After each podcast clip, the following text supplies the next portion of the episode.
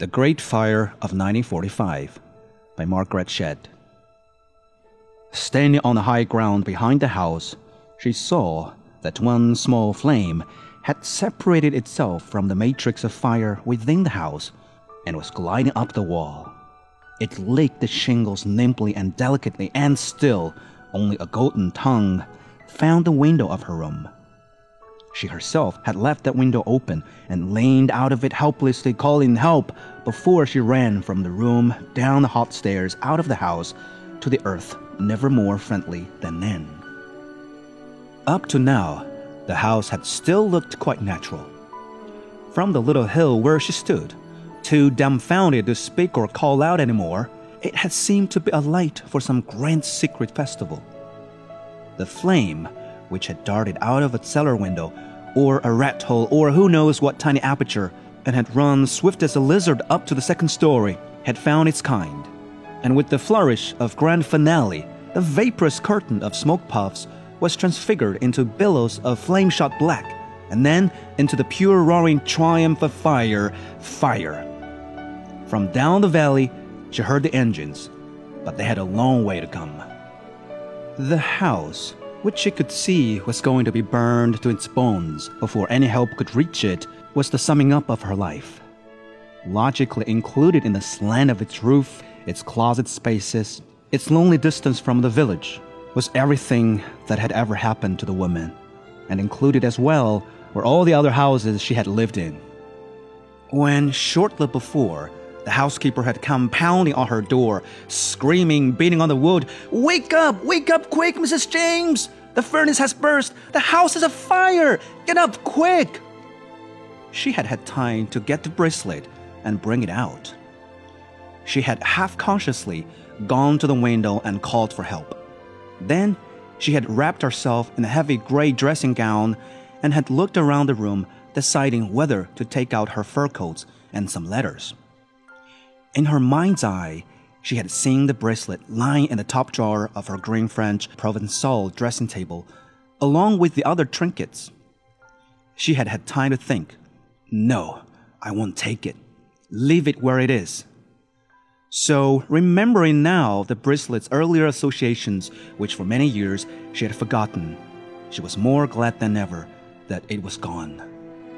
She was honest enough to admit that life had failed her, and as between apathy and pain, she had made her choice. As if to test that decision, the fire peeled off one wall of the house, and the room she had just left opened up before her. There was no distortion. The fire illumined and had not begun to destroy the room, which she suddenly realized was dear to her. There was the Provençal dressing table bought for a white plastered bedroom they had had in a house in the Berkeley Hills.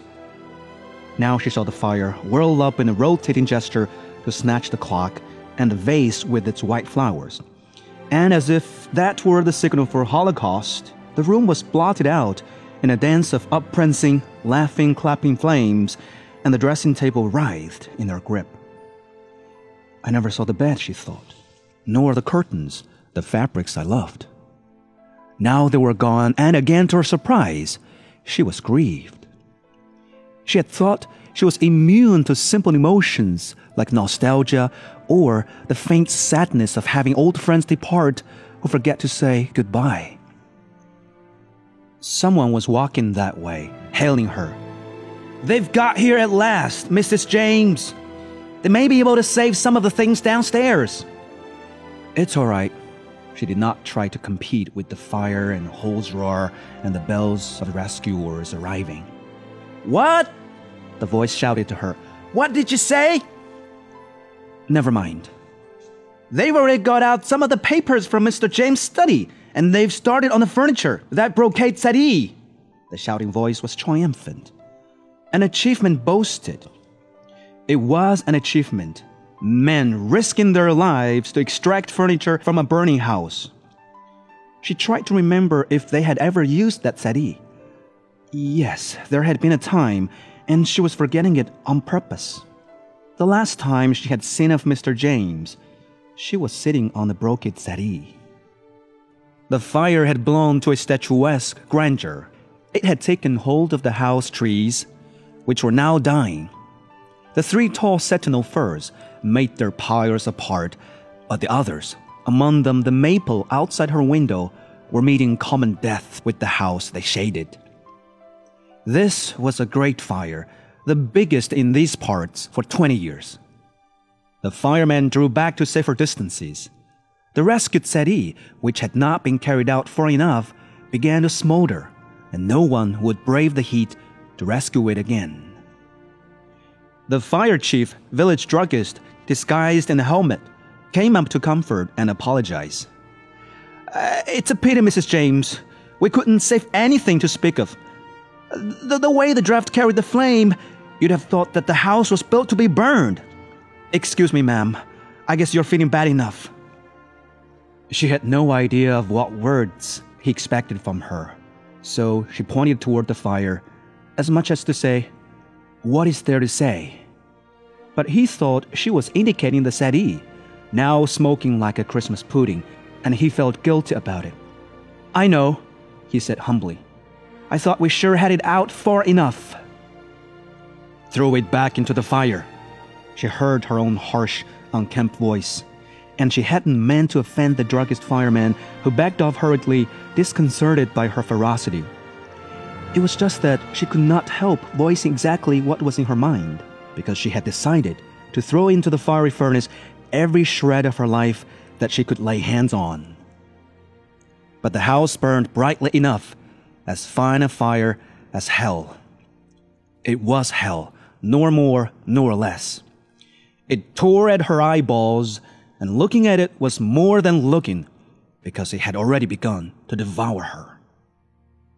The clawing flame fingers began to encircle her heart. What did they want? Could they release the dream that had been walled up in her? A dream as soft feathered and surely molded as a thrush, but lifeless now, head battered and wings shredded from beating against the walls of defeat. This stream of life giving and taking and of loving, poor love, was dead. She had failed, and the heart was a tomb, and the flame fingers could probe and claw to no purpose, forever.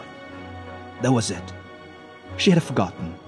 Hell was aflame forever, that was the whole point eternal fire. And she sighed. For the first time, she took her eyes away from the fire. That was all that happened. She paused and looked around.